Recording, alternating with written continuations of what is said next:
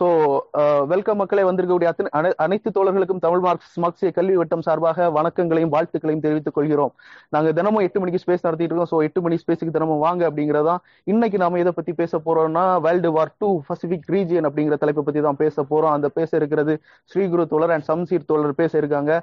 So Sri Guru தோழர் பத்தி சொல்லணும்னா உங்களுக்கு ரொம்பவே நல்லா தெரியும். உலக அரசியல் பத்தி அவர் வந்து எல்லாத்தையுமே ஃபிங்கர் டிப்ஸ்ல வச்சிருப்பாரு. ரொம்பவே வந்து யதார்த்தமா உங்களுக்கு தேவையான எந்த நாட்டுல என்ன நடக்குதுன்னு அவர்கிட்ட கேட்டா போதும். அவர் அந்த அளவுக்கு ரொம்பவே ஒரு பிரில்லியண்டான உலக அரசியல் பேசக்கூடிய ஒரு தோழர் அப்படின்னு நான் சொல்லணும். ஸோ இன்னைக்கு வந்து அவர் எதை பத்தி பேச போறோம்னா world war two the Pacific theatre அப்படிங்கறதான் பேச போறாரு. ஸோ இது கூடவே போன வாரம் யூரோப்ல விட்ட கதையில இருந்து நாங்க தொடங்க இருக்கோம். ஸோ மொத்தமா எல்லா வேர்ல்டு வார் டூல இருக்கக்கூடிய கதைகளையும் இங்க இறக்க இருக்கும் அப்படிங்கறதான். ஸோ வந்து இப்ப ஸ்ரீகுரு தோழர் பேச இருக்காரு. ஸோ எல்லாருக்கும் வந்து டவுட் இருந்ததுன்னா அப்படியே வச்சுக்கோங்க. இது முடிஞ்சதுக்கு அப்புறம் எடுத்துட்டு வாங்க. உங்களுக்கான கேள்விகளுக்கான பதில்களை வந்து நாங்க சொல்லுவோம் அப்படிங்கறதா சோ வந்து இப்போ உரைக்குள்ள போலாம் தோழர். ஸ்ரீகுரு தோழர் நீங்க தொடங்கலாம் தோழர். ரொம்ப மிகப்படுத்தி இன்ட்ரோடக்ஷன் கொடுத்துட்டீங்க. எனக்கு ஏதோ என் அறிவு கெட்டிய வரைக்கும் தெரிஞ்சு வச்சிருக்கேன் அவ்வளவுதான். சரி ஓகே நம்ம போலாம். தோழர்களே போன வாரமே நம்ம பார்த்தோம். உலக உலக உலக யுத்தம் இரண்டாம் போரை பத்தி நம்ம பார்த்தோம்.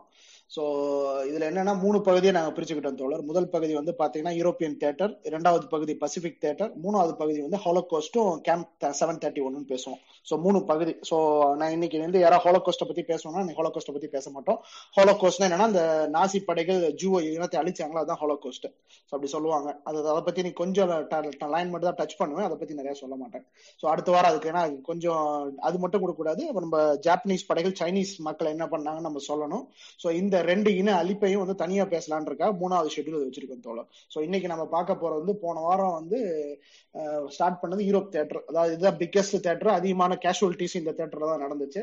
ஸோ உங்களுக்கு ஃபர்ஸ்ட் போன வாரம் என்ன பேசணும் கொஞ்சம் ரீகேப் கொடுத்துறேன் so that you can travel with me so இது பார்த்து வேர்ல்டு வார் ரெண்டு பாத்தீங்கன்னா ஆயிரத்தி தொள்ளாயிரத்தி முப்பத்தொன்பதுல இருந்து ஆயிரத்தி தொள்ளாயிரத்தி நாற்பத்தஞ்சு கிட்டத்தட்ட ஆறு வருடங்கள் நடந்திருக்கு. இதுக்கான காரணங்கள் நம்ம சொன்ன என்ன சார்னா ஒரு நான்கு மெயின் காரணங்கள் என்னென்ன சொன்னோம்னா உலக முதல் போர்ல வந்து ஒரு ட்ரீட்டி ஆஃப் வெர்சைல்ஸ்னு பாரிஸ் பக்கத்துல இருக்க வெர்சைல்ஸ் பேலஸ்ல வந்து ஜெர்மனியை வச்சு எழுதி வாங்குறாங்க. அதாவது அவங்க வந்து சரணடைஞ்சதுக்கு அப்புறம் ஆஹ் அதாவது அணி இந்த US France Germany US France பிரிட்டன்லாம் சேர்ந்து இந்த ட்ரீட்டி ஆஃப் வெர்சைஸ்ல வந்து ஜெர்மன் வந்து இனிமேல் வந்து ராணுவத்தை கட்டமைக்க கூடாது அதுக்கப்புறம் வந்து இழப்பீடு கொடுக்கணுன்றாங்க அதாவது சண்டை போட்டு இதனால ஏற்பட்ட இழப்பீடு வந்து கொடுக்கணும். அது வந்து ஜெர்மன் வந்து இங்க அமெரிக்காட்ட கடன் வாங்கி பிரான்ஸுக்கும் பிரிட்டனுக்கும் கொடுத்தோம். அதுக்கப்புறம் வந்து பாத்தீங்கன்னா கிட்டத்தட்ட வந்து அந்த கடன் வந்து கட்டவே முடியல அவங்களால.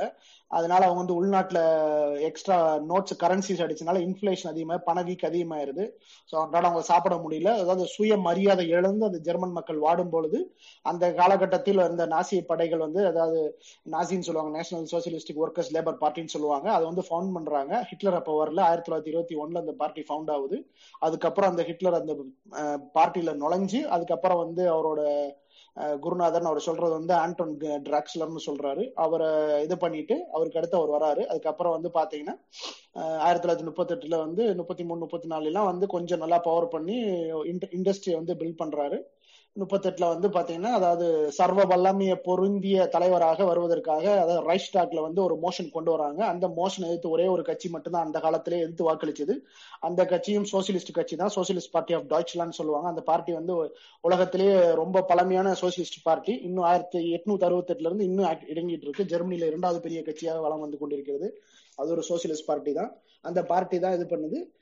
இது ஒரு மெயின் காரணம். அதாவது நான் ஒரு போர்ல சரணடைஞ்சவங்களை வந்து எவ்வளவுலாம் பேர்டன் போட்டு எவ்வளவு இது பண்ணிட்டு இருக்கோ அந்த ஜெர்மன் மக்கள் வந்து ரொம்ப துன்புறுத்தப்பட்டு ரொம்ப அவமானங்களை சந்திச்சனால அடுத்த இருபது வருஷத்துல ஒரு இன எழுச்சின்னு சொல்லுவாங்க இல்லையா? அதை வந்து ஹிட்லர் தனக்கு பா- பா- பாதகமா சாதகமா யூஸ் யூஸ் பண்ணிக்கிட்டாரு. அது ஒரு ரீசன் ரெண்டாவது ரீசன் பாத்தீங்கன்னா எக்கனாமிக் ஃபேக்டர் சோ நான் சொன்ன மாதிரியே வந்து ஆயிரத்தி தொள்ளாயிரத்தி இருபத்தி ஒன்பது முப்பதுல வந்து கிரேட் டெப்ரெஷன் சொல்லுவாங்க. இது ஏன்னா ஸ்டாக் மார்க்கெட் கிராஷ் யூஎஸ்ல நடந்தது.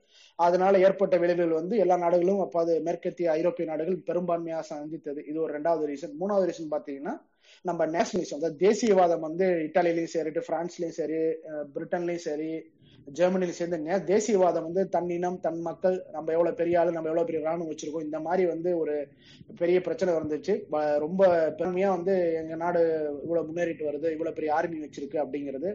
அதே க- கிட்டத்தட்ட அதே மாதிரி செட்டப் தான் ஜப்பான்ல இருந்துச்சு. ஜப்பான் உங்களுக்கு தெரியும் ஒரு பேட்ரியாட்டிக் சொசைட்டி அது எல்லாமே ரொம்ப அதாவது ஒரு ஹானர் ஹானர் ட்ரிவன் சொசைட்டின்னு வாங்க. இன்னுமே கூட அப்படிதான் இருக்குன்னு சொல்லுவாங்க. ஸோ அந்த மாதிரி பேட்ரியாட்டிசம் நேஷனலிசம் அங்கேயும் அதிகமா இருந்துச்சு. அப்புறம் வந்து நாலாவது காரணம் என்னன்னு பாத்தீங்கன்னா அப்பீஸ்மெண்ட் அண்ட் ஐசோலேஷன் அதாவது அதாவது ஐசோலேஷனா எனக்கு இந்த பிரச்சனை அது எந்த தலையீடு வேணாம் நான் இதுல எல்லாம் வரல அப்படின்ட்டு அமெரிக்கா வந்து ஒதுங்கி இருந்தது ஒரு காரணம். அப்புறம் வந்து இங்கிலாந்து பிரான்ஸ் முதல் உலக போர்ல பெரும்பான்மையா பாதிக்கப்பட்டனால சோ அவங்க வந்து ஜெர்மனி வந்து தடுக்க தவறிட்டாங்க. முக்கியமா ஹிட்லர் வந்து நாசி படையிலே அவங்க தடுக்க தவறிட்டாங்க. ஆரம்ப காலகட்டத்திலேயே அவங்க தடுக்கல. சோ இது இதெல்லாம் ஒரு காரணங்கள். ஒரு நான்கு காலங்கள் சொல்லியிருக்கேன். இந்த ட்ரீட்டி ஆஃப் வெர்சைல்ஸ் ஒன்று பொருளாதார சிக்கல்கள் ஒண்ணு அப்புறம் தேசியவாதமும் மடமைத்தன்மை அது ஒண்ணு அப்புறம் வந்து பாத்தீங்கன்னா ஐசோலேஷன் அதாவது தனிமைப்படுத்திக் கொள்வது. எனக்கு எந்த பிரச்சனையான என்னை விட்டுருங்கன்னு சொல்றது நான்கு காரணங்கள் தான் தோழர். இதுதான் முக்கியம். அப்புறம் யார் இருந்தாங்கன்னு பாத்தீங்கன்னா அலைட் பவர்ல பாத்தீங்கன்னா Britain Russia United States France இருக்காங்க.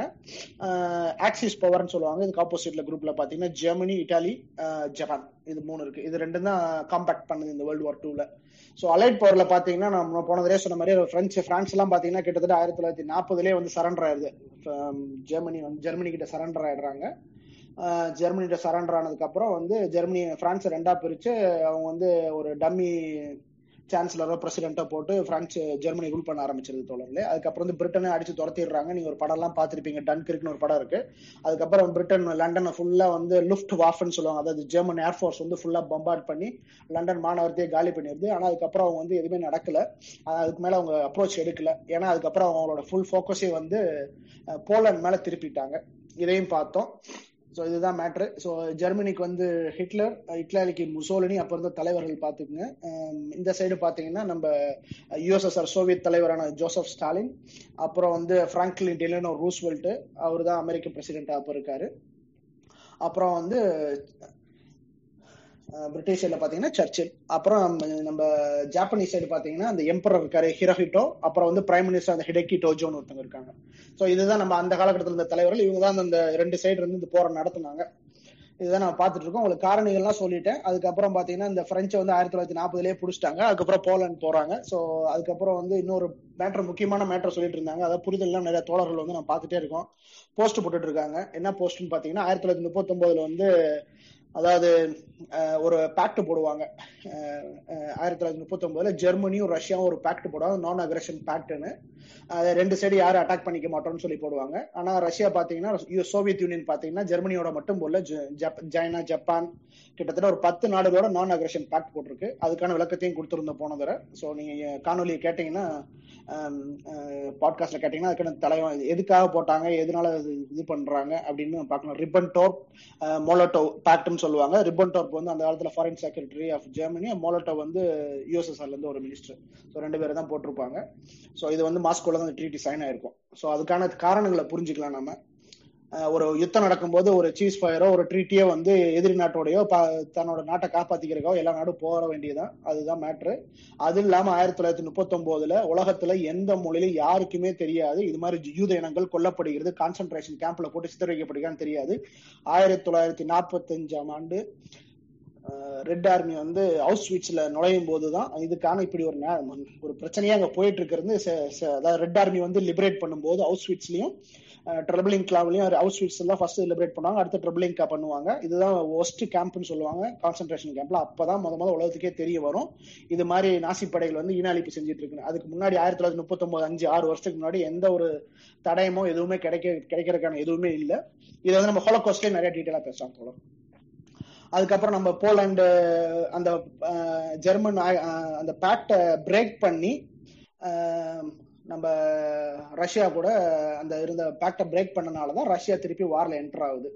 ஸோ அங்கே இங்கிலாண்டோட சண்டைக்கு போகாம இவங்க வந்து ஹிட்லர் வந்து இங்கே ஈஸ்டர்ன் ஃப்ரண்ட்ல வந்து ஃபோக்கஸ் பண்றதுதான் நம்ம இப்ப போலாண்ட்ல பார்த்தோம். போலாண்ட்ல எல்லாம் புடிச்சிட்டு மூணு வாரத்துல போலாண்ட புடிச்சிட்டாங்க. அந்த பிளிட்ஸ் கிரிக்னு சொல்லுவாங்க. லைட்னிங் வார்ஃபேர் அதான் போலாண்ட். அவங்க வந்து எப்பவுமே சில டெக்னிக் யூஸ் பண்ணுவாங்க. அதாவது வார் டைம் டாக்டர்னு சொல்லுவாங்க. இது வந்து ஒரு மேனேஜ் பெரிய ப்ராசஸ் மாதிரி. அது பிளிட்ஸ் கிரிக்னா நீங்க இங்கிலீஷ்ல டிரான்ஸ்லேஷன் பண்றது வந்து லைட்னிங் ஃபார் அதாவது மின்னல் வேகத்துல போய் லேட்டரல் அண்ட் ஃபார்வர்ட் மூவ்மெண்ட்ஸ் மூலியமாகவும் முன்னாடி சைட்லயும் போய் அதாவது அந்த பேன்சர் குரூப்ஸ் இவங்க வந்து போய் தாக்கி அந்த இடத்த பிடிச்சிருவாங்க. ஸோ மூணு வாரத்துல போலாண்டை பிடிச்சிட்டாங்க. அதுக்கு அடுத்து வந்து பாத்தீங்கன்னா அடுத்த ரஷ்யாவோட தான் போறாங்க. ஸோ இதுதான் போன வாரம் பேசியிருந்தோம். இதுக்கப்புறம் வந்து நம்ம சம்சீர் தோழர் வந்து ரொம்ப தெளிவா விரிவா வந்து ஸ்டாலின் கிராட பத்தி பேசியிருந்தாரு. அது ஸ்டாலின் கிராட்ல வந்து one of the biggest battle அதாவது ஜெர்மன் வந்து அட்டாக் யூஎஸ்எஸ்ஆர்ங்கிறது ப்ராசஸ் அந்த ஆபரேஷன் பேர் வந்து ஆபரேஷன் பார்பரோசா அதான் அந்த ஆபரேஷனோட பேரு. ஸோ கிட்டத்தட்ட பாத்தீங்கன்னா ரெண்டாயிரம் மைல் ஃப்ரண்ட் அதாவது ஸ்டார்டிங் அந்த ஆபரேஷன் நான் ஒரு நாலு மில்லியன் மக்கள் அதாவது நாலு மில்லியன் சோல்ஜர் வந்து அந்த ரெண்டாயிரம் மைல் வந்து ரெண்டு சைடு நின்று சண்டை போடுறது அந்த மேட்டர் அதாவது கிட்டத்தட்ட லெனின்கிராட்ல இருந்து சவுத் நீங்க பிளாக் சி கடைசி வரைக்குமே அந்த டர்க்கியோட பார்டர் வரைக்குமே அந்த இது அதாவது வெஸ்ட்ல இருந்து ஈஸ்டுக்கு போறது attack Russian Russian USSR forces வந்து ஈஸ்ட்ல இருந்து வெஸ்ட் அட்டாக் பண்றது. இதுதான் அந்த இது. ஸோ ரெண்டாயிரம் மைல்லாம் யோசிச்சு பாருங்க. ஒரு இந்த ஆபரேஷன் ஃபோர் மில்லியன் ட்ரூப்ஸ் வந்து ஒன்லி ஃப்ரம் ஜெர்மன் சைடு தான். நான் சொல்றது கணக்கு. இதுதான் அவங்களோட ஆபரேஷன் சொல்றேன். பண்றாங்க. இதுக்கப்புறம் போனதுக்கு அப்புறம்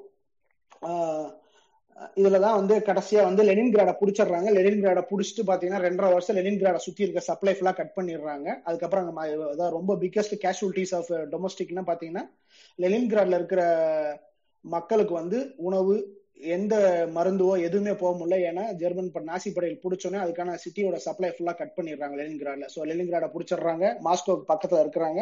ஸோ இப்போ அடுத்து வந்து ஸ்டாலின் கிராட தான் அட்டாக் பண்றாங்க. ஏன் ஸ்டாலின் கிராட் அட்டாக் பண்றது போன தடவை சொல்லியிருந்தாரு. ஸோ ஸ்டாலின் கிராட் வந்து அந்த தலைவரோட பேர்லயே இருக்கனால ஸ்டாலின் கிராட அடிச்சு தூக்கிட்டோம்னா சோவியத் படைகள் பெரிய பின்னடைவு ஏற்படுத்துன்றனால அந்த இதை பண்றாங்க. ஸோ ஆபரேஷன் பார்பரோஸோட முக்கியமான ஸ்பிளிட் யூனிட் வந்து பாத்தீங்கன்னா நம்ம ஸ்டாலின் கிராட் அட்டாக் தான். அப்போதான் நம்ம வந்து சொல்றோம். ஸ்டாலின்கிராட அந்த சைடு இருந்த சோவியத் ஜெனரல் பாத்தீங்கன்னா one of the greatest of all time சொல்லுவாங்க. கியார்கி சூகோ அவர் தான் வந்து அந்த சைடு லீட் பண்றாரு. ஸ்டாலின் கமாண்ட் கொடுக்குறாரு. ஆனா ஜார்கி சூகோ தான் இன்னைக்குமே பாத்தீங்கன்னா ரெட் ஸ்கொயர் ரஷ்யா போனீங்க. ரெட் ஸ்கொயர்ல வந்து ஜூகோவுக்கு ஒரு பெரிய செலவு வச்சிருப்பாங்க சோ அதை பாத்துக்கலாம் அததான் வந்து சம்சீர் கணதர போன வரை வந்து ஒரு அரை ஒரு மணி நேரம் பேசியிருப்பாரு. ஸ்டாலின் கிராட் அதை கேட்டுங்க. அதுக்கு மேல நான் போக சொல்ல ஸ்டாலின் கிராட்ல வந்து தோத்தர்றாங்க தலைவர். அவங்க தோத்தர்றாங்க. ஜெர்மன் படை. இதுதான் முதல் முதலா ஜெர்மன் படை. இரண்டாம் போரில் முதல் முதலாக தோற்கடிக்கப்படுகிறது முதல் முறையாக. அதாவது யுஎஸ்எஸ்ஆர் சோவியத் ட்ரூப்ஸால தோற்கடிக்கப்படுகிறது. அதுக்கான அவங்க கொடுத்த விலைகள் என்ன? இதெல்லாம் ஒரு பெரும் பெரும் பங்களிப்பு உண்டு. சிக்ஸ்த் ஆர்மின்னு சொல்லுவாங்க. சிக்ஸ்த் ஜெர்மன் ஆர்மி வேர் மார்க்னா டிஃபென்ஸ் இங்கிலீஷ்ல. ஸோ கிட்டத்தட்ட ரெண்டு ரெண்டு மில்லியன் வந்து செத்து போயிடுறாங்க அந்த இதுல அந்த இதுல. ஸ்டாலின் கிராட்ல அலோன் அந்த பார்பரோசால மட்டும் பாத்தீங்கன்னா ஈஸ்டர்ன் ஃப்ரண்ட்ல ரெண்டு மில்லியன் சாவுறாங்க. ஸ்டாலின் கிராட்ல மட்டும் பாத்தீங்கன்னா கிட்டத்தட்ட ஃபைவ் ஹண்ட்ரட் தௌசண்ட் ஒரு அஞ்சு லட்சம் சோல்ஜரை வந்து பள்ளி பள்ளி கொடுக்குறாங்க. ஸோ நம்ம யுஎஸ்எஸ்ஆர் பார்த்தீங்கன்னா பத்து லட்சம் சோல்ஜர் வந்து ஸ்டாலின் கிராட்ல இறக்குறாங்க ஸோ யுஎஸ்எஸ்ஆர் சைட்ல ஸ்டாலின் கிராட்ல மட்டுமே ஒரு லட்சம் பத்து லட்சம் பேர் இறக்குறாங்க. ஜெர்மன் சைட்ல பேர் அஞ்சு லட்சம் சோல்ஜர்ஸ் இறக்குறாங்க. ஸோ இதுதான் மேட்ரு ஸோ ஆப்ரேஷன் பார்பரோசா வந்து ஃபெயில் ஆகுது. ஆப்ரேஷன் பார்பரோசா ஸ்டாலின் கிராட்ல ஃபெயில் ஆயிடுச்சு அந்த ஒரு ஒரு யூனிட் ஃபெயில் ஆயிடுச்சு நான் சொன்ன மாதிரியே முத முதலா வந்து நாசிப்படை தோல்வியை செம்படையின் மூலமாக தழுவியது. இதுதான் முதல் முறை.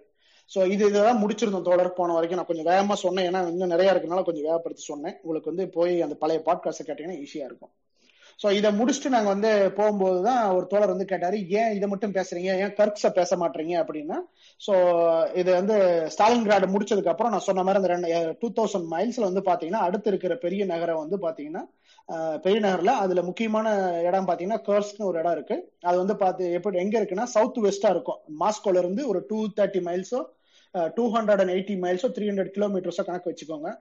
பாத்தீங்கன்னா அது இருக்குது. அது ரொம்ப முக்கியமான இடம். ஸோ அதுக்கு தான் வந்து பேட்டில் ஆஃப் கர்க்ஸ்னுவாங்க வந்து summer nineteen forty three so forty two November to forty three ninety March வரைக்கும் ஸ்டாலின்கிராட் நடக்குது.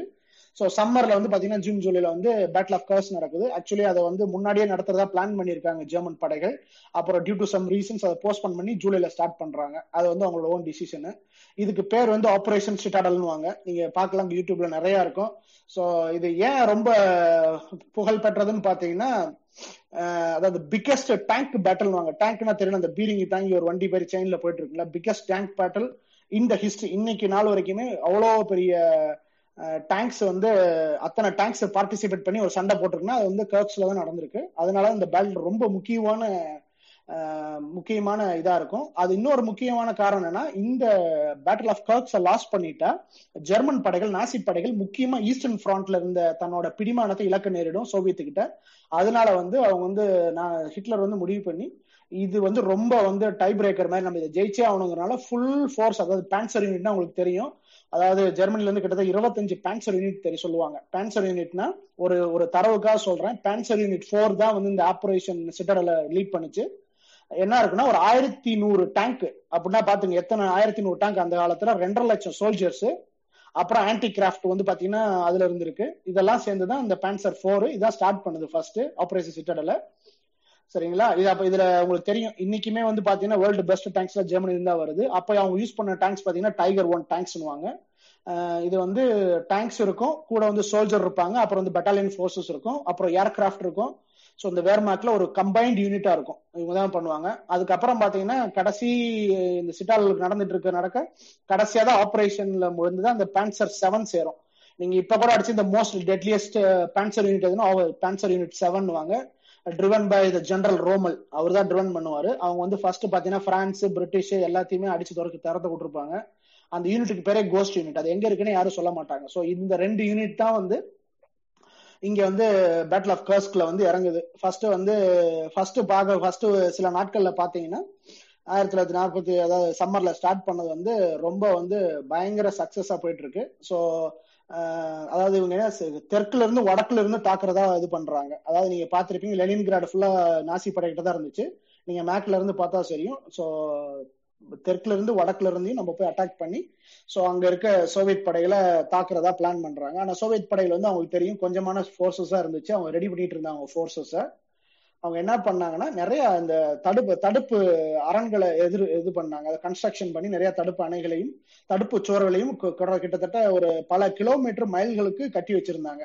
ஸோ இதுக்கு வந்து ஜெயிக்கிறதுக்காக இல்லை நாசி படைகளை தடுத்து அதன் மூலியமா அவங்க வகுத்து வச்சிருந்த பிளானை எக்ஸிக்யூட் பண்றதுக்காக பண்ணாங்க. அதுக்கப்புறம் வந்து அவங்க பார்ட்டிஷன் டாக்டிக் சொல்லுவாங்க. அதாவது இந்த குட்டி குட்டி ஊர் இருக்கும் இல்லையா? ரஷ்யால இருக்க குட்டி குட்டி ஊர்ல வந்து ஒரு கிளர்ச்சி குழுவுல வந்து ரஷ்ய படைகள் தயார் பண்ணி வச்சிருந்தா அவங்க என்ன பண்ணுவாங்கன்னா போயிட்டு கிட்டத்தட்ட இந்த ஜெர்மன் படைகளுக்கு இந்த பேன்சர் யூனிட்ஸுக்கு வந்து வர்ற எல்லா சப்ளையும் கட் பண்றதுக்காக முன்னாடியே பிளான் பண்ணி வச்சுட்டாங்க. ஸோ அதனால அந்த பார்ட்டிஷன் பார்ட்டிஷன் டாக்டிக்ஸ் நல்லா ஒர்க் ஆச்சு ரெட் ஆர்மிக்கு அதனால வந்து ஜெர்மன் படைகளுக்கான ஃபுல் சப்ளை கட் பண்ணிட்டாங்க. ரயில் பிரிட்ஜஸ் எல்லாம் பிளாஸ்ட் பண்ணிட்டாங்க. ஸோ இந்த இடத்துல இந்த பெரிய ஜெர்மன் யூனிட் வந்து இருந்துச்சு ரெண்டரை லட்சம் சோல்ஜரோட இருந்துச்சு. ஆனா அதுக்கான கண்டினியூ சப்ளை வேணும். ஒரு வார்னா உங்களுக்கு கண்டினியூ சப்ளை இருக்கணும். அதாவது உணவு மருந்து நம்ம நம்ம சண்டை போடுறதுக்கான ஆயுதங்கள் இதெல்லாம் வந்துகிட்டே இருந்தோம். அப்பதான் நீங்க கன்டினியூ பண்ண முடியும். ஏன்னா நீங்க சோல்ஜர் வந்து கலப்படைஞ்சிருவாங்க இதில் ஏற்பட்ட பிரச்சனை இருக்கு. அந்த சப்ளை நீங்க கட் பண்ணிட்டாலே சப்ளை இஸ் வெரி எப்படி சொல்றோம் ஒரு பிளட் பிளட் லைன் ஸ்ட்ரீம் மாதிரி. நீங்க பிளட் லைனை கட் பண்ணிட்டாலே நீங்க சோர்வடைஞ்சிருவீங்க. அவ்வளோ பெரிய ரெண்டரை லட்சம் படைகள் இருந்துமே வந்து அவங்களோட இது பண்றதுக்கு இது பிரச்சனையா இருந்துச்சு. அப்ப வந்து என்ன பண்றாங்கன்னா இது வந்து சண்டை போயிட்டே இருந்திருக்கு. ஃபர்ஸ்ட் நீங்க பாத்திருப்பீங்க வடக்கும் தெற்குமாக அட்டாக் பண்றாங்க நம்ம கர்ஸ்க் இடத்த. அப்ப வந்து ஜெர்மன் படையில் கை ஓங்கியே வருது. அதுக்கப்புறம் தான் வந்து திருப்பி வந்து ஜெனரல் சூக்கோ வந்து ஸ்டாலின் கிராட்ல சொன்னோம் இல்லையா? அவர் வந்து திருப்பி இங்க வராரு.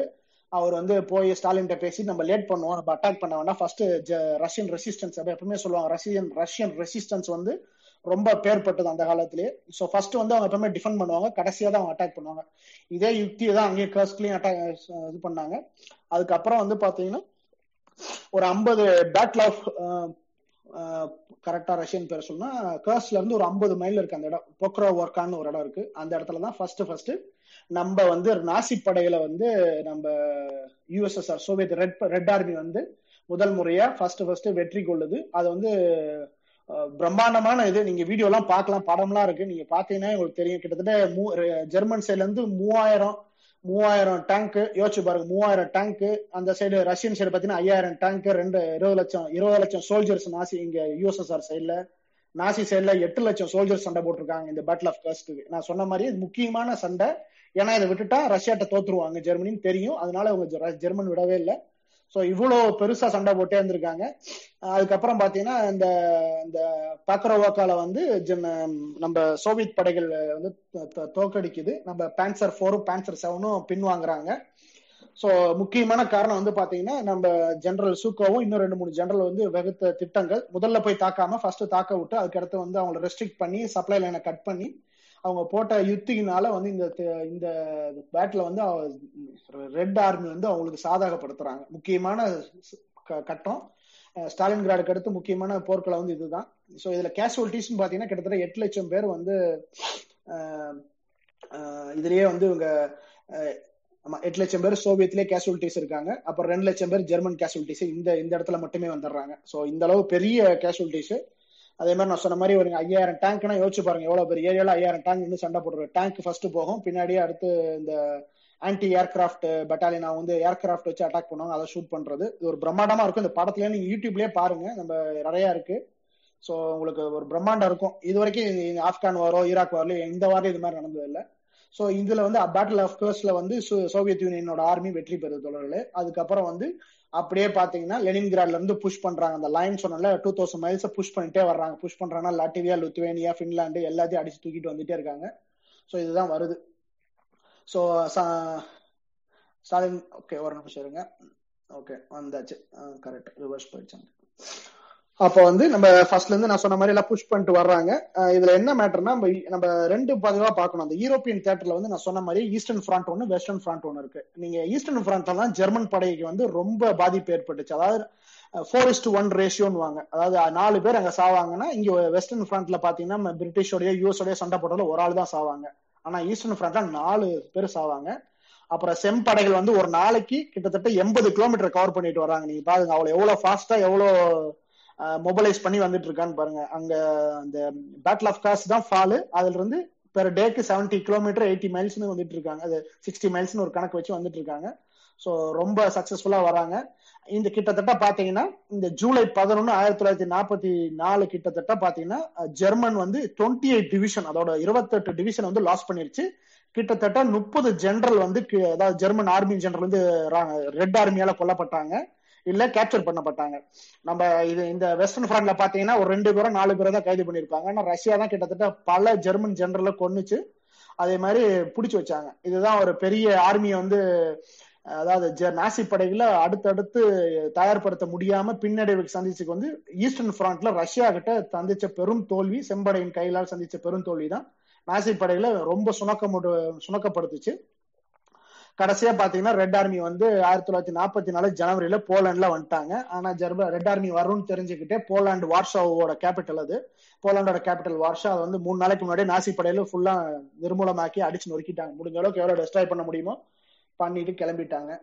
அப்புறம் தான் வந்து மார்ச் டு பெர்லின் இதுதான் வந்து ஸ்டாலின் பேசுறாரு. நம்ம வந்து பெர்லின் போகணும் அப்படின்ட்டு போறாங்க. அப்போ வந்து ரெட் ஆர்மி வந்து கண்டினியூஸா நான் சொன்ன மாதிரி ரொம்ப விகரஸா ரொம்ப வந்து கொஞ்சம் கூட ரொம்ப இது பண்ணாம ரொம்ப இது பண்ணி விக்ரஸா அட்டாக் பண்றாங்க அட்டாக் பண்ணி நம்ம கட் ஆஃப் அதாவது ரொமேனியா தான் வந்து நாசி படைக்கு கடைசியா இருந்த ஆயில் சப்ளை உங்களுக்கு ஃபிளைட் எல்லாம் பறக்கணும்னா ஆயில் சப்ளைஸ்லாம் வேணும். ஆயில் ரிசர்வ் வந்து கடைசியா வந்து ரெட் ஆர்மி வந்து ரொமேனியாவோட சப்ளை வந்து நாசிக்கு கட் பண்றாங்க. ஸோ கட் பண்ணிட்டு அதுதான் கடைசி அது அதனால வந்து உங்களுக்கு ரிசோர்சஸ் வந்து ஜெர்மன் படைக்கு வந்து முக்கியமா ஏர் ஃபிரைட்ஸுக்கோ இல்ல இந்த முக்கியமா ஏர் ஃபிரைட்ஸ் டேங்குக்கு போற ஆயில்ஸ் எல்லாம் கட் பண்ணிடுறாங்க. அதனால ரொம்ப மொபைலைஸ் பண்ண முடியாம போயிடுது.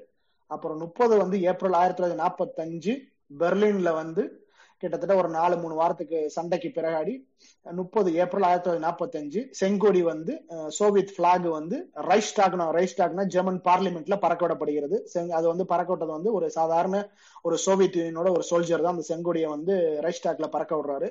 இது வந்து இந்த சைடு நடந்த ஈஸ்டர்ன் ஃப்ரண்ட்ல சோ நம்ம அப்படியே பார்த்தோம்னா யூரோப்பியன் தேட்டரோட இன்னொரு எண்டு பாத்தீங்கன்னா வெஸ்டர்ன் சைடு நான் ஆல்ரெடி சொன்ன மாதிரி பிரான்ஸ் வந்து நம்ம ஜெர்மனோட கட்டுப்பாடுல இருந்துச்சு. ரஷ்யா பிரிட்டிஷ் வர முடியல.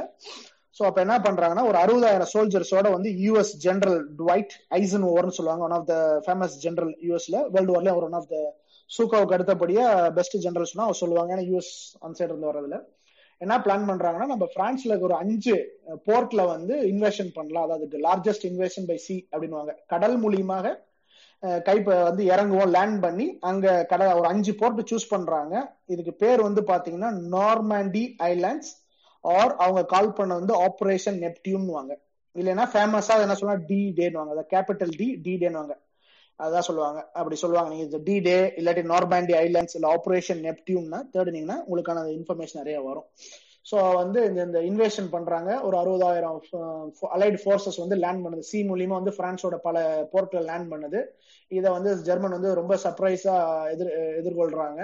ஆனா நீங்க ஆல்ரெடி ரொம்ப கண்டினியூஸா சண்டை போட்டு ஆயிரத்தி தொள்ளாயிரத்தி நாற்பத்தி உங்களுக்கு எவ்வளவு சக்தி இருக்கும் உங்களால ஒண்ணுமே பண்ண முடியல. சோ வந்து அவங்க லேண்ட் பண்ணிருக்காங்க உங்களுக்கு இதை பத்தி நிறைய இன்ட்ரெஸ்டிங்கான ஃபேக்ட்ஸ் வேணும்னா நீங்க ஒரு படம் பார்த்திருப்பீங்க ஸ்பீல்பர்கோட படம். அதாவது சேவிங் தி பிரைவேட் ரயான்னு சொல்லுவாங்க. ஸோ இந்த படம் அதான் அந்த டி டே வச்சு தான் அந்த சேவிங் தி ப்ரைவேட் ரன் படம் எடுத்தாங்க. ஸோ அது அந்த படத்தை பார்த்தீங்கன்னா உங்களுக்கு தெரியும் எந்த மாதிரி வந்து இறங்குவாங்க எவ்வளோ கஷ்டப்பட்டிருப்பாங்க எவ்வளோ பேர் இறந்துருப்பாங்கன்னு. ஸோ இப்போ வந்து என்ன பண்ணீங்கன்னா இப்போ ஜெர்மன் வந்து வெஸ்ட் சவுத் ஈஸ்ட் அந்த எல்லா போர்ட்லையும் ஃப்ரான்ஸ்ல இருந்து எல்லா சைட்லயும் இறங்கி நார்த்ல இருந்து பார்த்தீங்கன்னா பிரிட்டிஷ் அட்டாக் பண்ணும். சவுத் வெஸ்ட்ல இருந்து பார்த்தீங்கன்னா யூஎஸ் படைகள் அட்டாக் பண்ணும். ஸோ பிரான்ஸ் கிட்டத்தட்ட பார்த்தீங்கன்னா பை ஆகஸ்ட் ஆயிரத்தி தொள்ளாயிரத்தி நாற்பத்தி நாலு ஆகஸ்ட்ல பார்த்தீங்கன்னா பாரிஸ் வந்து லிபரேட் பண்ணிடுது அந்த யூஎஸ் ஆர்மி வந்து பாரிஸ் லிபரேட் பண்ணிட்டு ஸோ ஜெர்மன்ஸ் வந்து மொத்தமா வந்து நாசி படையில வந்து பிரான்ஸ் விட்டு துரத்தி விட்டுறாங்க. இதுதான் நடக்குது. ஸோ இதுக்கு அடுத்து பாத்தீங்கன்னா கடைசி பேட்டில் அந்த பேட்டில் ஆஃப் பல்ஜ்னு பேட்டில் ஆஃப் பல்ஜ்னா பெல்ஜியத்தில் நடக்கிற பேட்டில் ஏன்னா இப்போ நீங்க பிரான்ஸை விட்டுட்டாங்க. பிரான்ஸை தோத்துட்டாங்க.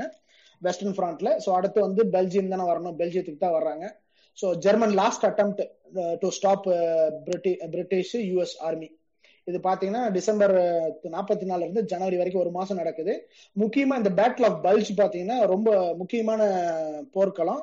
ஏன்னா இந்த இடம் வந்து பாத்தீங்கன்னா ஆயிரத்தி எட்நூத்தி எழுபதுல இருந்து ஆயிரத்தி எட்நூத்தி எழுபது ஆயிரத்தி தொள்ளாயிரத்தி பதினாலு ஆயிரத்தி தொள்ளாயிரத்தி நாற்பது ஆயிரத்தி தொள்ளாயிரத்தி நாற்பத்தி நாலு நாலு தடவை சண்டை வந்திருக்கு. நாலு தடவை ஜெர்மன் தான் அதை கைப்பற்றிருக்கு. அந்த அந்த வாரம் வந்து ஜெர்மன் வின் பண்ணிருக்கு ஈவன் ஃபர்ஸ்ட் வேர்ல்டு வார்லயே அந்த பெல்ஜியம் வர ஜெர்மனி தான் வின் பண்ணிருக்கும் ஸோ அவங்களுக்கு வந்து ரொம்ப வந்து பரிச்சயமான யுத்தம். அந்த ஏரியாவே நீங்க பாத்தீங்கன்னா ஒரு ஆண்ட்வெர்பன்னு சொல்லுவாங்க. அந்த போர்ட் வந்து நீங்க வந்து சுத்தி ஒரு போர்ட் இங்கிலாந்து இங்கிலாந்து போர்ட்னுவாங்க அதாவது நகரத்துக்குள்ள வந்து வரும் அந்த போர்ட்.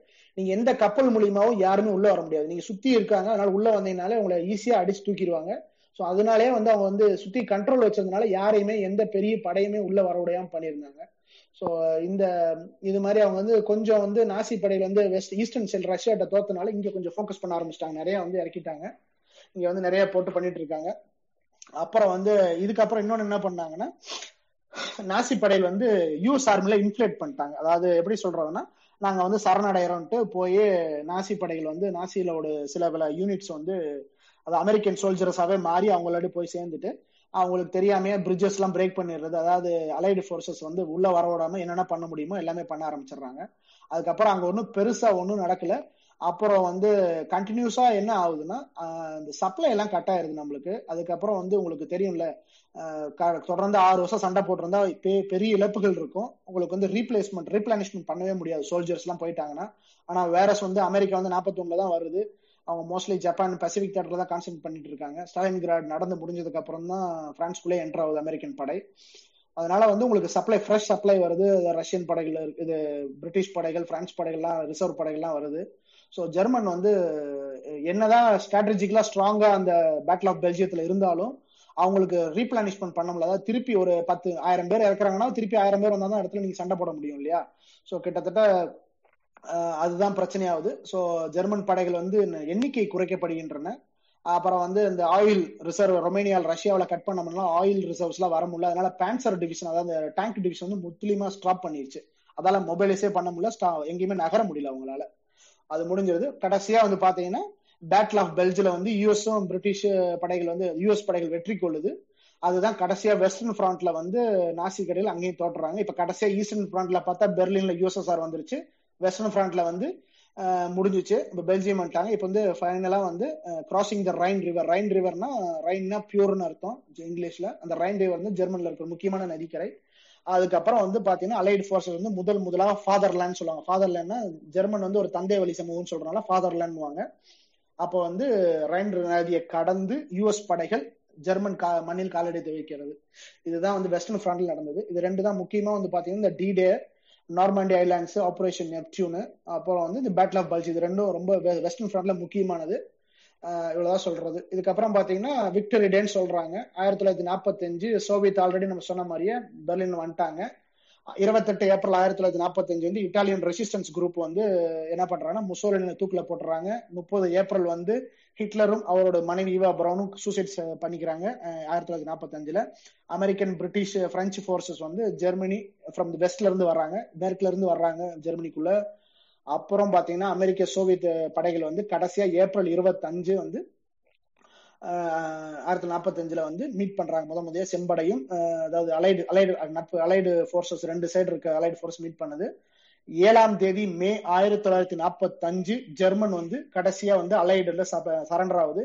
இது முக்கியமா நீங்க பாக்கணும் வந்து அவங்க ஃபர்ஸ்ட் போய் அலைடு ஃபோர்ஸஸ் யூஎஸ்ல தான் சரண்டர் ஆகிறாங்க இது ஒன்று இருக்கு. மே எட்டு விக்டரி இன் யூரோப்பியன் தேட்டர் அதாவது யூரோப் தேட்டரை வந்து வெற்றி கொண்டுட்டாங்க அலைடு ஃபோர்ஸஸ் அதை வந்து இது பண்றாங்க. இதுதான் வந்து நடக்குது.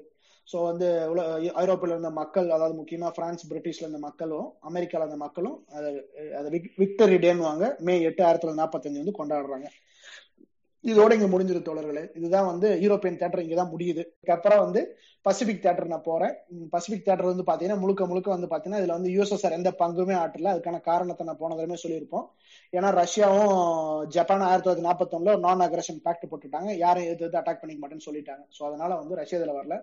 முழுக்க பாத்தீங்கன்னா பிரிட்டிஷ் நம்ம ஆஸ்திரேலியன் அப்புறம் வந்து யூஎஸ் தான் மெயின் இதுல பாத்தீங்கன்னா நம்ம பேர்ல் ஹார்பர் அட்டாக் பண்ணதுக்கு அப்புறம் ஆறு மாசத்துக்கு அப்புறம் நம்ம ஹிரஹிட்டோன்னு வராரு. அவர் தான் அந்த எம்பரரா இருக்காரு. அவர் இது பண்றாங்க. நீங்க ஜாப்பனீஸ் எடுத்தீங்கன்னா அது வந்து நாசி படையில எவ்வளவு எவ்வளவு மனித இறக்கமற்ற நடந்தாங்களோ அதோட மோசமான மனித இறக்கமற்ற படைகளை நம்ம சொல்லலாம். ஏன்னா வந்து நீங்க போய் ஒரு இந்த சைனீஸ் சைனீஸ் இந்த மஞ்சூரியான்னு ஒரு ஏரியா இருக்கு. அதாவது நார்த் வெஸ்ட் ஏரியா இருக்கு மஞ்சூரியான ஒரு ஏரியால வந்து பாத்தீங்கன்னா ஒரு சைனீஸ் ஏரியாவை பிடிச்சி அங்க இருக்கிற மக்களை வந்து ஏகப்பட்ட கொடுமைகள் படுத்தி ரொம்ப சித்திரவதைகள் பண்ணியிருப்பாங்க. நீங்க ரேப் ஆஃப் நியான்ஜிங் பீப்புள்னு பாத்தீங்கன்னா கிட்டத்தட்ட ஒரு ஒரு லட்சம் சிவிலியன்ஸ் வந்து ரொம்ப கொடுமை பண்ணியிருப்பாங்க.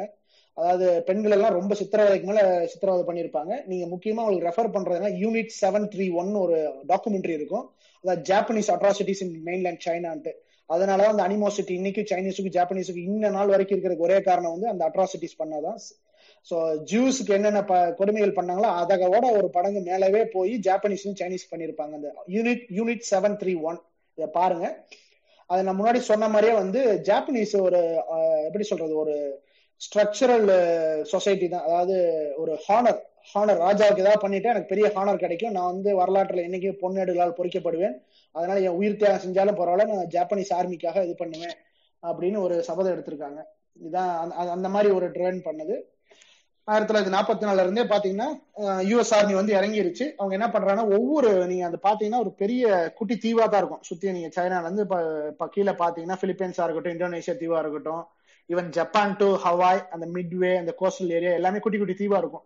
அமெரிக்க படையில வந்து ஒவ்வொரு தீவா போய் பிடிச்சி பிடிச்சி அப்படியே முன்னேறி போயிட்டே இருக்காங்க. ஸோ கொஞ்சம் கொஞ்சமா ஜப்பானை க்ளோஸ் பண்ணி வந்துகிட்டே இருக்காங்க.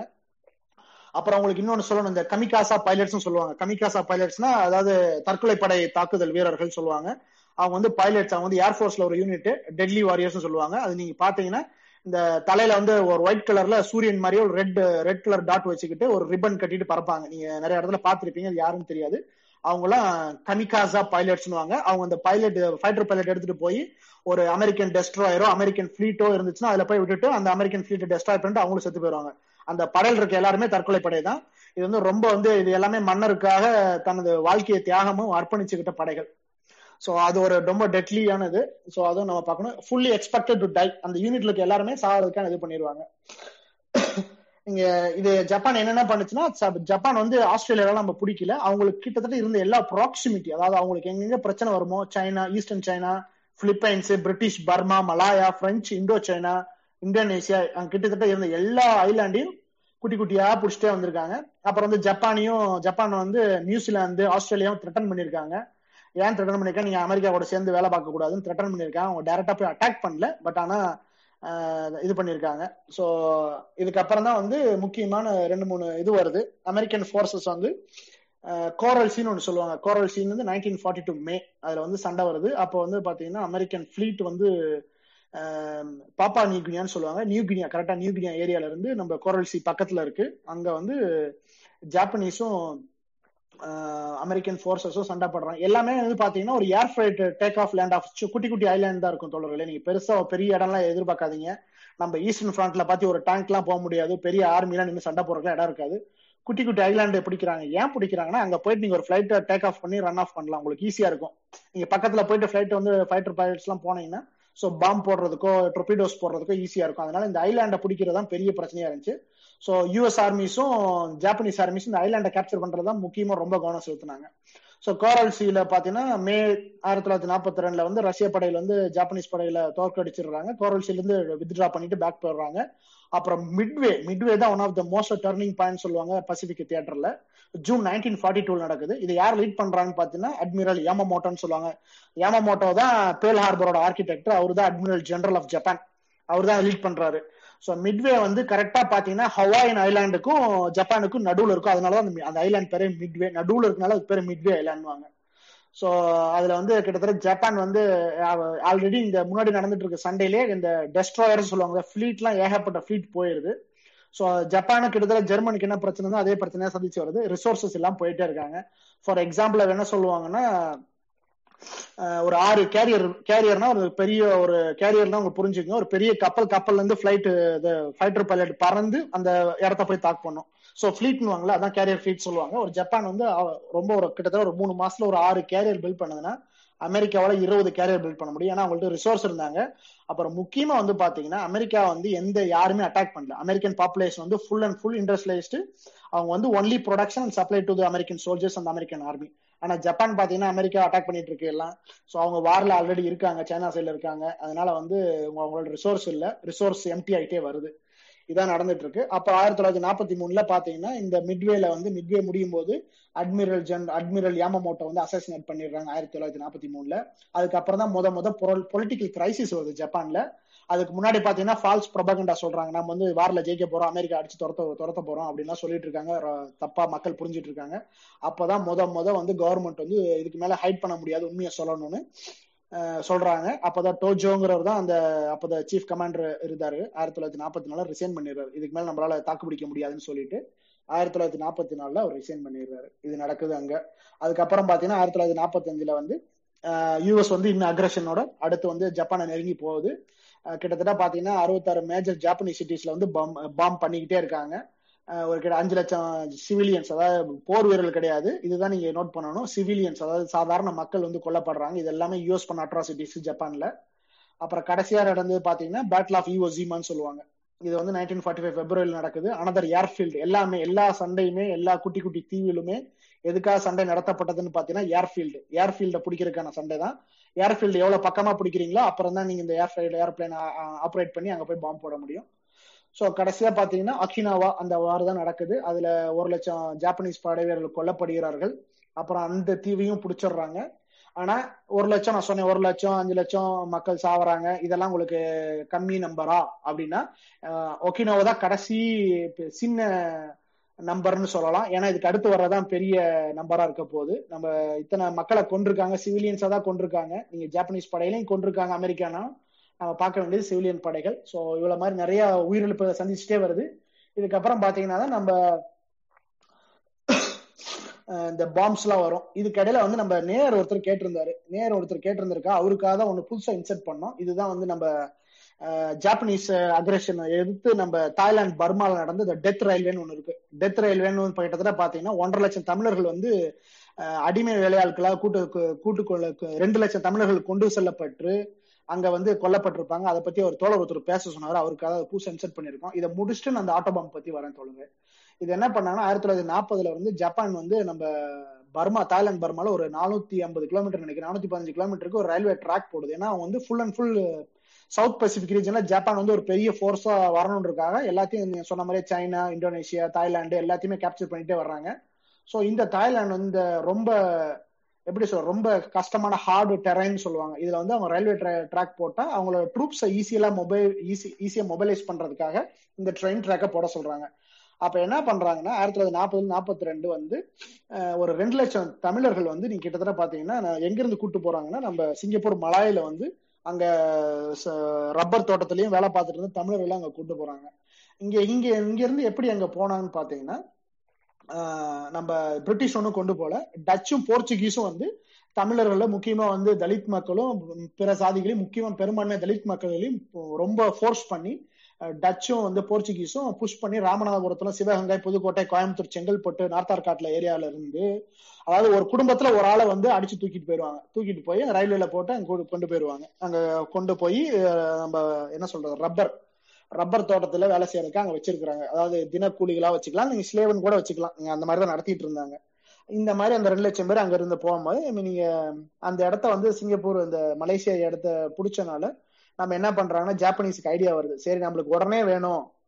அவங்க ஜாப்பனீஸ் இன்ஜினியர் என்ன சொல்றாங்கன்னா நம்ம இந்த ரோட கட்டி முடிக்கிறதுக்கு வந்து பாத்தீங்கன்னா பதினஞ்சு அஞ்சு வருஷம் ஆகும். அதாவது நீங்க நானூத்தி பதினஞ்சு கிலோமீட்டர் ரயில்வே ட்ராக்னா யோசிச்சு பாருங்க எவ்வளவு வருஷம் ஆகும் எவ்வளவு ரிசோர்ஸ் வேணும்னு. அவங்க ஜாப்பனீஸ் இன்ஜினியர்ஸ் என்ன சொல்றாங்கன்னா நமக்கு அஞ்சு வருஷம் ஆகும் அப்படின்றாங்க. இப்போ நிறைய ரிசோர்ஸ் போடுவோன்ட்டு போய் இங்க இருக்க தமிழர்கள் ரெண்டு லட்சம் பேர் அடிச்சு அடிச்சு கூப்பிட்டு வராங்க. இந்த ப்ராஜெக்ட் எவ்வளவு நாள்ல முடிஞ்சிருக்குன்னு பாத்தீங்கன்னா கிட்டத்தட்ட பதினஞ்சு மாசத்துல ப்ராஜெக்ட் முடிஞ்சிருச்சு. அப்ப நீங்க யோசிச்சுக்கலாம் எவ்வளவு லேபர்ஸ் வந்து கஷ்டப்படுத்திருப்பாங்க எவ்வளவு எத்தனை பேர் இறந்துருப்பாங்கன்ற சொல்றோம் அதனாலதான் இது இந்த உங்களுக்கு முடிக்கும் போது பாத்தீங்கன்னா அதாவது ஒரு குடும்பத்துல இருந்து ஒருத்தர் போய் அங்க வேலை செஞ்சிருந்தாருன்னா எல்லா குடும்பத்துல இருந்து ஒருத்தர் இறந்திருப்பாரு. ரெண்டு லட்சம் பேர் போயிருக்காங்கன்னா ஒன்றரை லட்சம் பேர் இறந்திருக்காங்க இந்த ரயில்வே ப்ராஜெக்ட்னால ஜாப்பனீஸ் அட்ராசிட்டிஸ் நம்ம நடந்திருக்கு. இது எப்ப வெளியே வருதுன்னு பாத்தீங்கன்னா இதுல வந்து இறந்தது மட்டும் கிடையாது. கிட்டத்தட்ட அங்க இருக்கிற ரொம்ப அன்கண்டிஷனல் அந்த ஏரியா எப்படி இருந்திருக்கும்னு தெரியும். அப்புறம் அந்த பாம்புகள் மலேரியா காலரா ஏகப்பட்ட நோய்க்கும் நோய்வாய்ப்பட்டு இறந்திருக்காங்க. அப்புறம் நிறைய பேர் முடியாம சூசைட் எல்லாம் பண்ணி செத்து போயிருக்காங்க. ஸோ ஜாப்பனீஸ் டார்ச்சர் தாங்காம இறந்திருக்காங்க தமிழ் மக்கள். அப்புறம் வந்து இது வந்து இதை பத்தி உங்களுக்கு தெரியும்னா ஃபர்ஸ்ட் ஃபர்ஸ்ட் ஒரு poet தான் பாடியிருக்காரு. கரும்பு தோட்டத்திலேன்னு பாரதியார் ஒரு பாட்டு பாடியிருக்காரு. இதை வந்து யாரை பத்தி பாடியிருக்காருன்னா நம்ம பிளான்டேஷன் ஒர்க்கர்ஸ் போயிருக்காங்க இல்லையா? மலேசியாவுக்கு. இதை பத்தி பாரதி ஒரு பாட்டு பாடியிருப்பாரு. அதுல இருந்து நீங்க பாத்துக்கலாம்.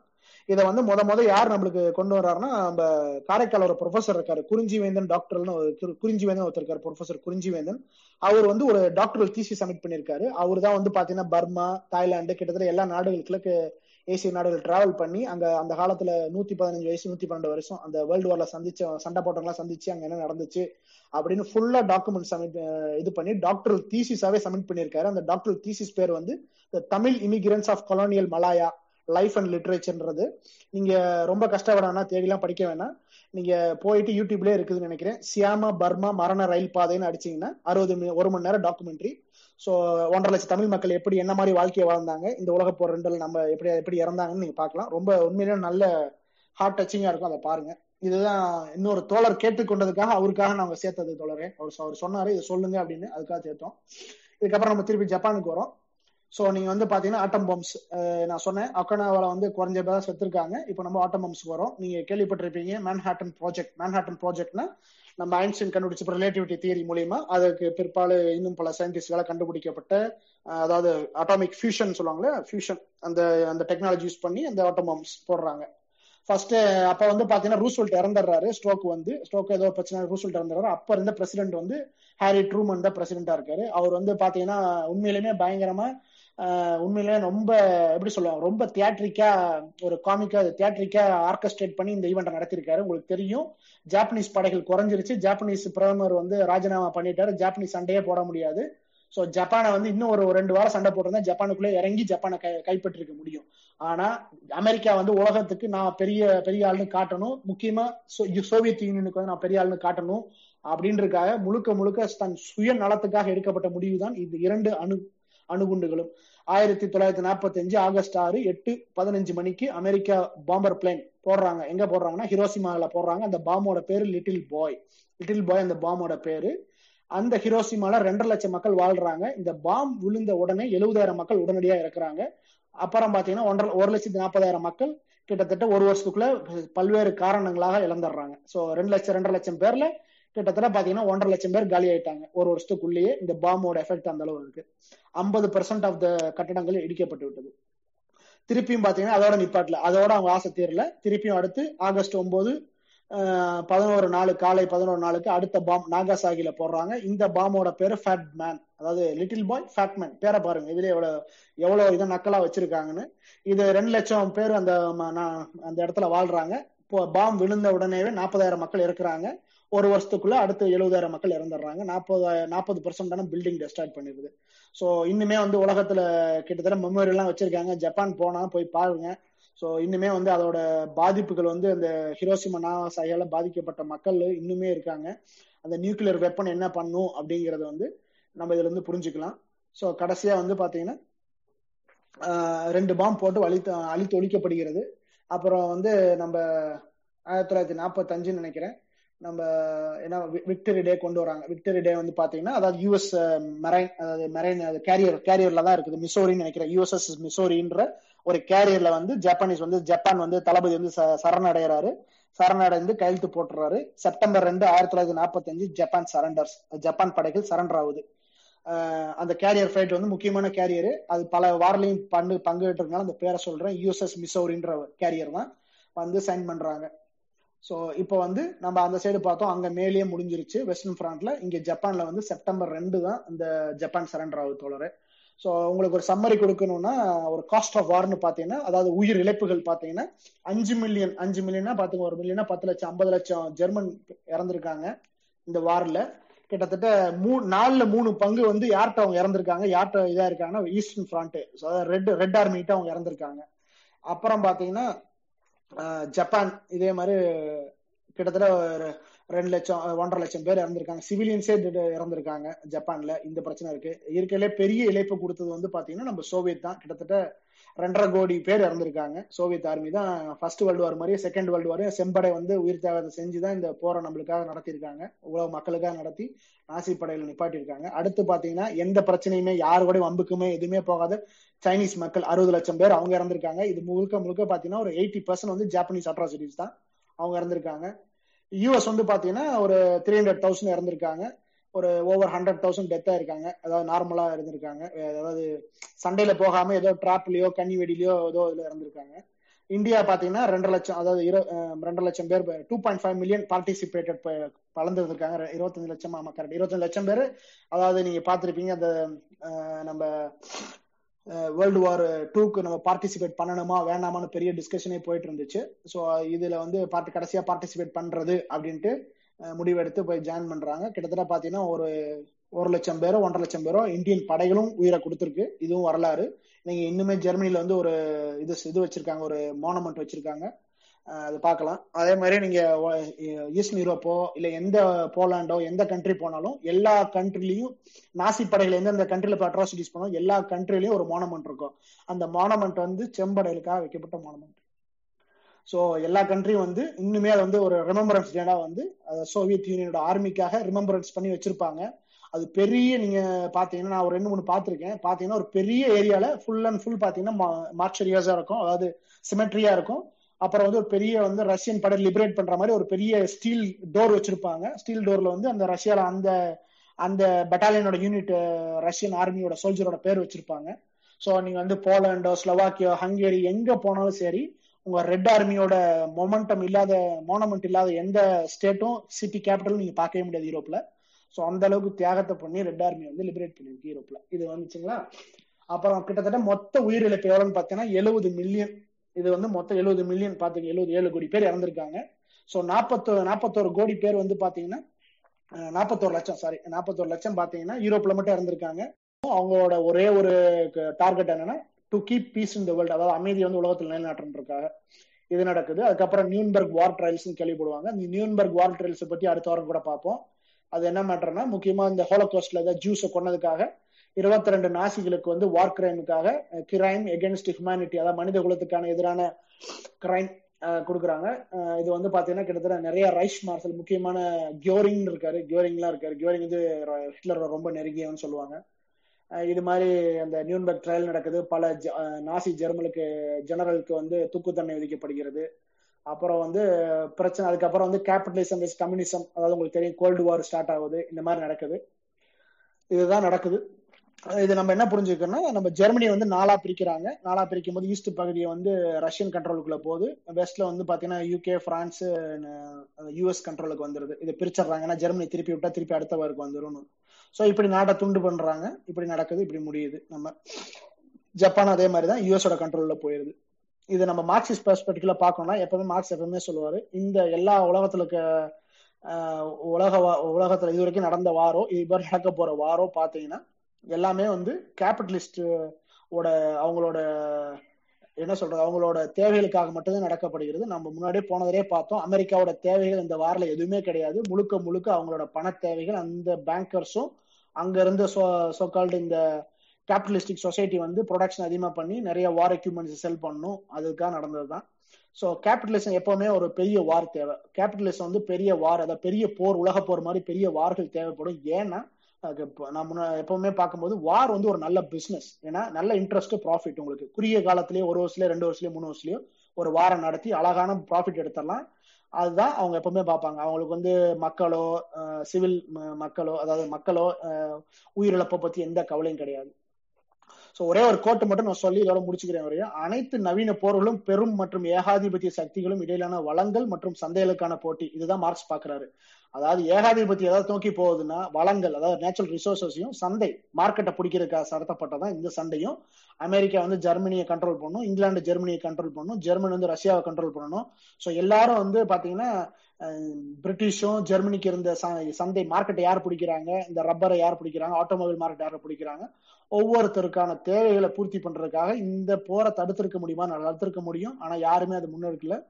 கடைசியா பாத்தீங்கன்னா சாதாரண மக்கள் உங்களே என்னைய போல மக்கள் தான் நிறைய பேர் உயிரிழந்திருக்காங்க. இதுதான் நடந்திருக்கு. இதுதான் நம்ம வந்து மார்க்ஸ் அன்னைக்கே சொல்லிட்டு போயிட்டாரு. இந்த வார் வந்து ஒரு கேபிட்டலிஸ்டிக் ஐடியாலஜி அல்ல கேபிட்டலிஸ்டிக்கோட ஆசைக்கான இன்ட்ரெஸ்ட்டுக்கு ப்ராஃபிட்டுக்காக நடத்தப்படும் மட்டும்தான் வாரு. ஸோ அவங்க வந்து எதுக்கு நடத்துறாங்கன்னு பார்த்தோன்னா முக்கியமா சந்தையை பிடிக்கிறதுக்காகவும் சந்தையில ஏற்படுத்துற பிரச்சனைகளை தீர்வு பண்ணுறதுக்காக ஒரு நாட்டை போர்ல வெற்றி வெற்றி பெற்றால் அவங்களோட சந்தையை நம்ம ஈஸியாக பிடிச்சிடலாம். அப்படிங்கிறதுக்காக நடத்தப்பட்டதா வார். நம்ம அப்படிதான் பார்க்கணும். எந்த வார் இந்த வார் மட்டும் இல்ல இதுக்கு பின்னாடி வரப்போற பல வார்கள் அது மாதிரி தான் நடந்திருக்கு. நீங்க ஆயில் வார் ஆகட்டும் வியட்நாம் வார் ஆகட்டும் எந்த வாரம் இருந்தாலும் இந்த மாதிரி தான் நடந்திருக்கு தொடர்களே ஸோ நீங்க எப்பவுமே ஒரு வாரை பத்தி வாரம் மட்டும் சண்டை போடுறாங்க. ஒரு நாட்டுகளுக்கு ஒரு நேஷனலிசம் ஒரு தேசிய பக்தின்னு மட்டும் பார்க்காதீங்க.